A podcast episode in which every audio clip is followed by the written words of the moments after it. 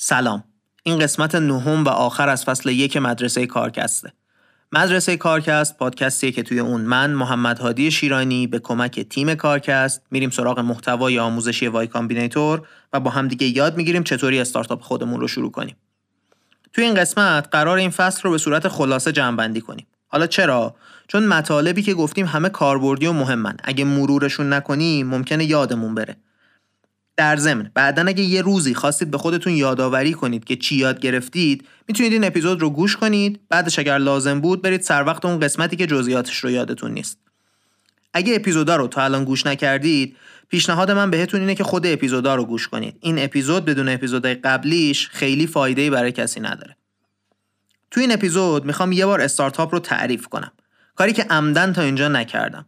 این ابزارها و روشهایی که تا الان یاد گرفتیم به نظر من توی همه زندگی به درد می‌خوره. خیلی ربطی به استارتاپ نداره. اینجا که داریم فصل رو تموم می‌کنیم باید بگیم استارتاپ چیه و چی نیست. چون توی فصل بعد سراغ این میریم که وقتی استارتاپ رو شروع کردیم چطوری کار کنیم. مهمه که متوجه بشیم که دی ای استارتاپ ها با بقیه کسب و کارها یه سری فرق اساسی داره که باعث میشه یه کمی متفاوتشون کنه. خب دیگه حالا بریم توی اپیزود اول جنبندی می‌کنیم بعدم میگیم استارتاپ اصلا چیه.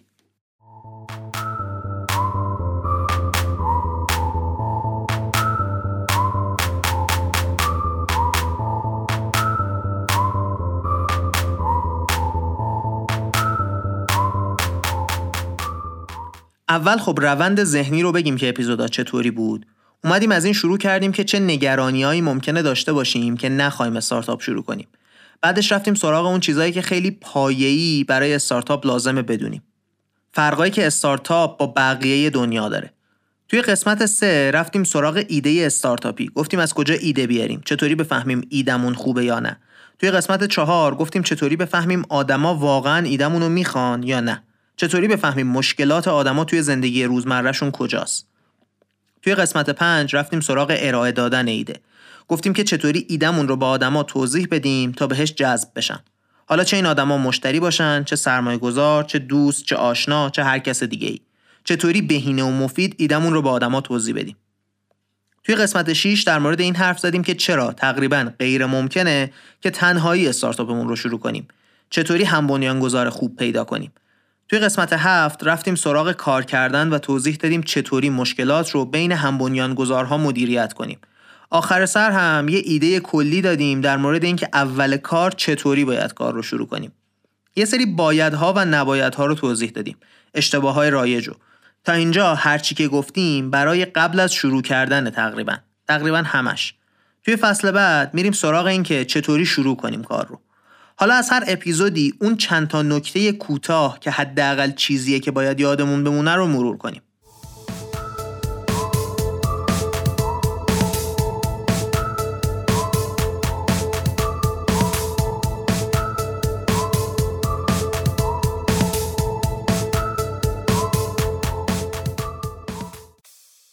اپیزود یک یه عالمه دلیل برای شروع نکردن گفتیم مهمتریناش از نظر من اینه که اگه از آشوب فراری هستید نرید سراغ استارتاپ.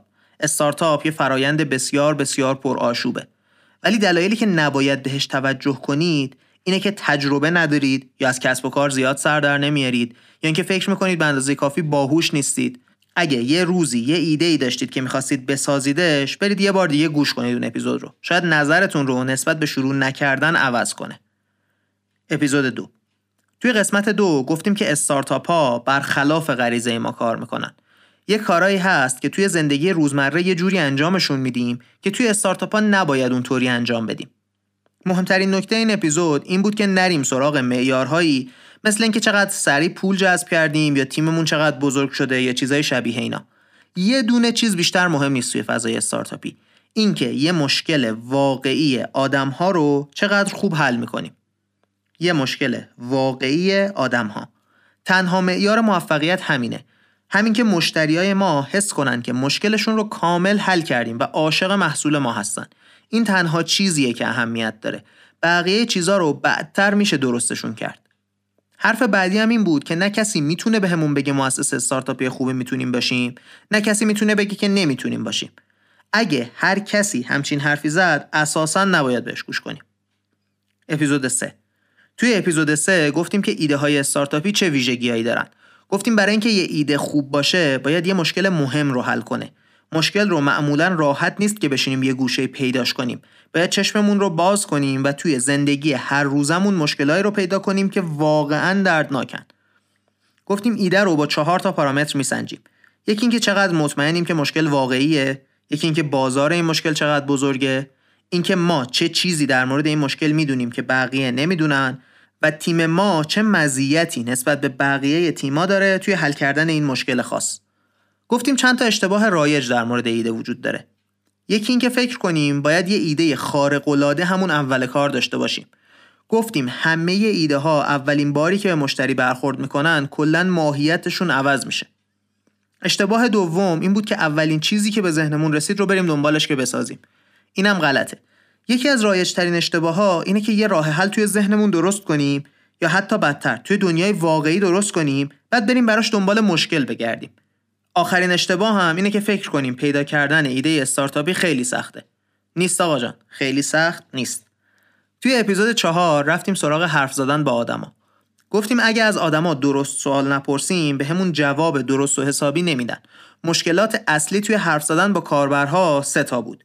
یکی این که جای اینکه در مورد مشکلشون صحبت کنیم در مورد ایدمون حرف می‌زنیم. دومیش این که جای اینکه در مورد تجربهشون بپرسیم در مورد فرضیات سوال می‌پرسیم. در مورد اینکه در آینده ممکنه کاربر چطور رفتار کنه. باید در مورد گذشته بپرسیم.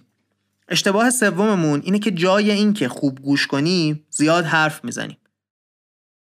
بعدش در مورد راه حل هایی برای مشکلات که گفتیم حرف زدیم و اینکه چه سوالایی بپرسیم. توی اپیزود 5 رفتیم سراغ ارائه دادن ایدمون. گفتیم موقع توضیح دادن اینکه چی کار می‌کنیم باید به سه تا چیز جواب بدیم. چی می‌سازیم؟ برای کی می‌سازیم؟ و اون کسی که محصول رو براش می‌سازیم چه مشکلی داره که ما داریم حلش می‌کنیم. گفتیم طول و تفصیل بیخودی نباید داد. دقیق و واضح باید همین سه تا سوال رو جواب بدیم. توی اپیزود 6 گفتیم کسب و کار ساختن بدون هم بنیانگذار خیلی سخته. نیاز به کسی داریم که موقعی که خسته و ناامید میشیم حواسش به همون باشه حمایتمون کنه تا بتونیم جلو بریم. گفتیم خیلی مفیدترم می‌تونیم کار کنیم. چون هم کسی رو داریم که باهاش واقعا بتونیم همفکری کنیم و سود و زیانش با ما یکیه همین که اون توانایی هایی رو که ما نداریم به تیم اضافه کنه که بتونیم از اون توانایی ها استفاده کنیم برای سریعتر و بهتر ساختن محصولمون. توی اپیزود هفت رفتیم سراغ مشکلاتی که با هم بنیانگذارهامون ممکنه بهشون بر بخوریم. گفتیم چهار تا نشونه هست که اگه توی تیممون به وجود بیاد تقریبا میشه گفت که کار تیم تمومه. برای همین باید حواسمون باشه که این مشکلات پیش نیاد یکی این که به جای اینکه سر یه موضوع خاص حرف بزنیم هی موضوعات مختلف رو توی بحثامون با هم قاطی کنیم. یکی این که یه نفر توی تیم بخواد یه نفر دیگر رو به هر قیمتی بهش توهین کنه یا ناراحتش کنه. سومیش این بود که یه نفر اصلا قبول نکنه که مشکلی وجود داره. آخریش هم اینکه وقتی یه بحث پیش میاد یه نفر اصلا حاضر نباشه گوش کنه و ول کنه بره. گفتیم که باید از قبل یه برنامه داشته باشیم برای اینکه وقتی مشکل پیش اومد چطوری حلش کنیم. برای هر کدوم این مشکل هم راه حل گفتیم. توی اپیزود 8 گفتیم باید کارهایی بکنیم که وقتی کسب و کار بزرگ میشه قابل تکرار نیستن. گفتیم باید تجربه عالی درست کنیم برای مشتریمون. تجربه که تا ابد یادش بمونه. اینکه چه روزی اولین روزیه که استارتاپ رو شروع می‌کنیم چیز مهمی نیست. باید شروعش کنیم محصولمون رو بذاریم جلوی مشتری و به هر قیمتی سعی کنیم یه سرویس عالی به مشتریامون بدیم. این شد خلاصه 8 اپیزود فصل اول مدرسه کارکست. حالا وقتشه که استارتاپ رو تعریف کنیم و یه کمی هم بگیم توی فصل بعد قرار چه اتفاقی بیفته.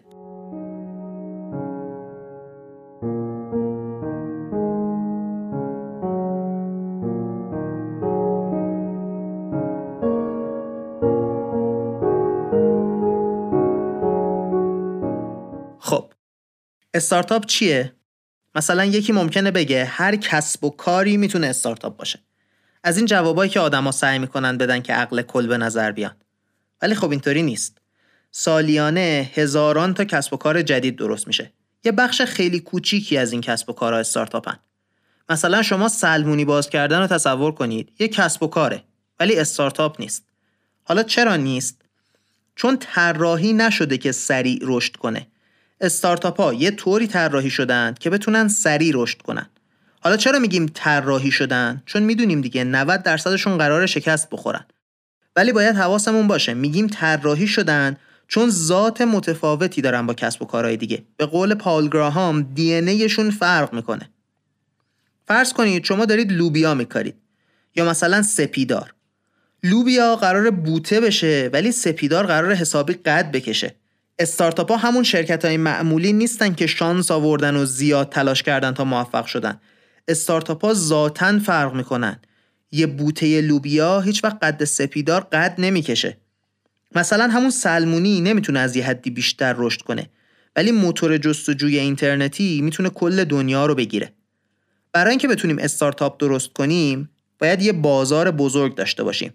یه عالمه آدم لازم داریم که محصول ما رو بخوان و ذاتا باید بتونیم به همه این آدما سرویس بدیم.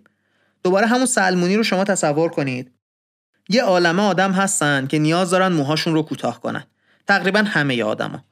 ولی آیا یه سلمونی می‌تونه به همه آدما سرویس بده؟ نه. چرا؟ چون هم آدما حاضر نیستن کلی راه دور برن برای یه سلمونی. همین که اگه حاضر باشن هم نمیشه یه سلمونی ساخت که همه آدمای دنیا برن توش موهاشون رو کوتاه کنن که. ولی وقتی داریم برنامه کامپیوتری می نویسیم ممکنه بتونیم جفت مشکلات رو برطرف کنیم. نکته که هست اینه که یه سایت می‌تونه به همه سرویس بده ولی ممکنه مشکل اساسی رو حل نکنه. مثلا اگه بخواید به آدمای مجارستانی زبون تبتی یاد بدید ممکنه بتونید یه سرویسی بسازید ولی تعداد مجارایی که می‌خوان تبتی یاد بگیرن خیلی زیاد نیست. حالا اگه بگیم انگلیسی یاد دادن به چینیا میشه یه بازار اساسی. فرقش چیه؟ یه بازار اساسی پر رقیبه. تقریبا همه کسب و کارا توی یکی از این دوتا مورد محدود میشن. یعنی یا تعداد آدمایی که می‌تونن بهشون سرویس بدن کمه یا اینکه نمی‌تونن به همه آدمایی که اون نیاز رو دارن سرویس بدن. حالا ممکنه الان با خودتون بگید خب اینطوری که تو میگی یه آدم باید دیوونه باشه که چیزی جز استارتاپ راه بندازه. مسئله اینه که ایده های استارتاپی رو تبدیل به واقعیت کردن خیلی خیلی سخته. بازار تقریبا کاراه یعنی هرچی مشتری بیشتر باشه رقابت هم بیشتره. پس اگر بخوایم وارد بازار بزرگ بشیم یه عالم شرکت همین الانش دارن توی اون بازار برای مشتری ها با هم رقابت می‌کنن. شما مثلا بازار لبنیات رو ببین. کلی شرکت کوچیک و بزرگ توشه. تازه لبنیاتی های محله ها هم هستن. یه عالمه آدم پس تو بازارن. ایده های دم دستی همه توی این رقابت کشف شدن. یا ایده هایی که ساختنشون راحت بوده. برای اینکه توی این رقابت حرفی برای گفتن داشته باشیم نیاز داریم به ایده های نوآورانه. پس یه بعد دومی به صورت خود به خود وصل میشه به قضیه. توی بازار استارتاپی شما نمی‌تونید مسئله رو به روش های معمولی حل کنید. باید یه روشی برای حل مسئله پیدا کنید که ده برابر از رقیب ها بهتر باشه. همون چیزی که کسب و کارهای کوچیک رو محدود می‌کنه در واقع داره ازشون محافظت هم می‌کنه. شما فکر کنید می‌خواید رستوران باز کنید. تنها چیزی که باید در موردش تصمیم بگیرید اینه که چه نوع غذایی می‌خواید بفروشید. مثلا فست فود ایرانی یونانی هرچی هرچی که دوست دارید. مسئله دومم اینه که کجا می‌خواید رستورانتون رو باز کنید. البته خود مقاله مثال بار رو می‌زنه. ولی خب شاید بار برای شنونده که توی ایران زندگی می‌کنه خیلی حس دقیقی به مسئله نده. رستوران به اندازه بار مثال خوبی نیست چون غذاهاش با هم فرق می‌کنه. مثل بارا نیست که همهشون چیزای عین هم سرو کنن. ولی خب فکر کنم مطلب و بهتر میرسونه. پس چی شد؟ جای رستوران نوع رستوران. بعد باید با رستوران های همون محله رقابت کنید مثلا میشه 40 50 تا رستوران دیگه یا همون آدم دیگه مثل خودتون.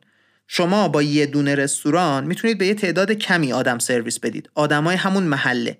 ولی خوبیش اینه که رستوران های محله های دیگه هم نمی‌تونن به مشتری های شما سرویس بدن. پس رقابت کلی محدود میشه. لازم نیست فرق کنید با رستوران های محله بغلی.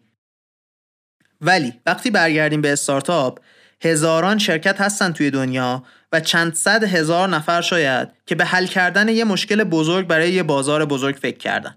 تازه پول و قدرت بیشتری هم دارن از یه استارتاپ. پس توی بازاری که استارتاپ ها وارد میشن شما دارید وارد یه رقابت وحشتناک میشید. فرقش مثل جام محلات میمونه و جام جهانی. پس تا اینجا گفتیم استارتاپ یه چیزیه که وارد یه بازار بزرگ میشه. مشکل تقریبا همه رو توی اون بازار بزرگ می‌تونه حل کنه و به خاطر شرایط مجبور نوآورانه باشه. حالا نکته بعدی اینه که اینکه یه استارتاپ فقط بتونه مشکل همه رو حل کنه کافی نیست. باید واقعا اون مشکل رو حل کنه. تونستن خالی کافی نیست. یعنی چی حالا؟ یعنی باید با نرخ خوبی درآمد شرکت زیاد بشه. اول کار کسی نمی‌تونه بگه یه استارتاپی موفقه یا نه. یه مدت زیادی اون اول استارتاپ مشتری نداره چون مشکل رو درست حل نمی‌کنه. شاید حتی دو سالی طول بکشه. بعدش میره توی مرحله رشد و باید خیلی سریع رشد کنه. آخرش هم می‌رسه به سقف اون بازاری که توشه و سرعت رشدش آروم آروم کم میشه. میشه یه شرکت بزرگ مثل بقیه شرکت های بزرگ. رشد خوب یعنی هفته 6 7 درصد مشتری ها زیاد بشن. رشد 10 درصد دیگه در هفته عالیه. ولی اگه داریم هفته یه درصد یا کمتر رشد می‌کنیم یعنی هنوز مشکل رو درست و حسابی حل نکردیم. حالا ممکنه بگید یه درصد و دو درصد و سه درصد مگه چقدر با هم فرق می‌کنن؟ جوابش اینه که خیلی خیلی با هم فرق می‌کنن. استارتاپی که یک درصد در هفته رشد می‌کنه سر سال یک و هفت دهم برابر شده. اگه دو درصد رشد کنه دو هشت دهم برابر. اگه پنج درصد رشد کنه دوازده برابر. اگه ده درصد رشد کنه هفته به هفته سر سال 142 برابر شده. 142 برابر.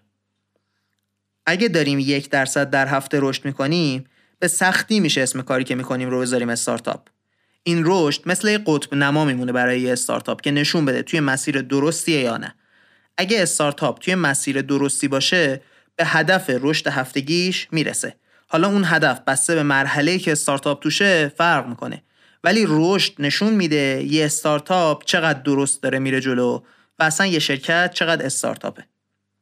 خلاصه حرف رو تموم کنیم اینجا. استارتاپ یه چیزیه که خیلی خیلی زیاد رشد می‌کنه. همین.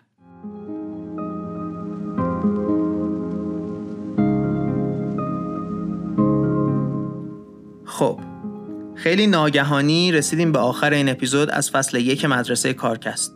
فصل یک همینجا تموم شد. یه چند هفته به خودمون استراحت میدیم بعدش فصل دوم رو شروع می‌کنیم. توی فصل دوم قرار یاد بگیریم چطوری استارتاپمون رو از ایده تبدیل کنیم به واقعیت. آخر این فصل یه نظرسنجی داریم که دوست داریم نظراتتون رو در مورد این فصل بشنویم و توی فصل بعدی اعمالشون کنیم. خیلی خیلی ازتون ممنون میشیم. اگه این نظرسنجی رو پر کنید که ما بتونیم فصل بعدی رو بهتر از این فصل بسازیم. مثل همیشه ممنونم ازتون که این اپیزود رو تا آخر گوش کردید و ما رو به کسایی که موضوع کارکست یا مدرسه کارکست رو دوست دارن معرفی می‌کنید. مثل همیشه ممنونم از تیم کارکست شبنم شجاع اردلان محمد رستگارزاده و علی امیریان. این بود قسمت نهم و آخر از فصل اول مدرسه کارکست.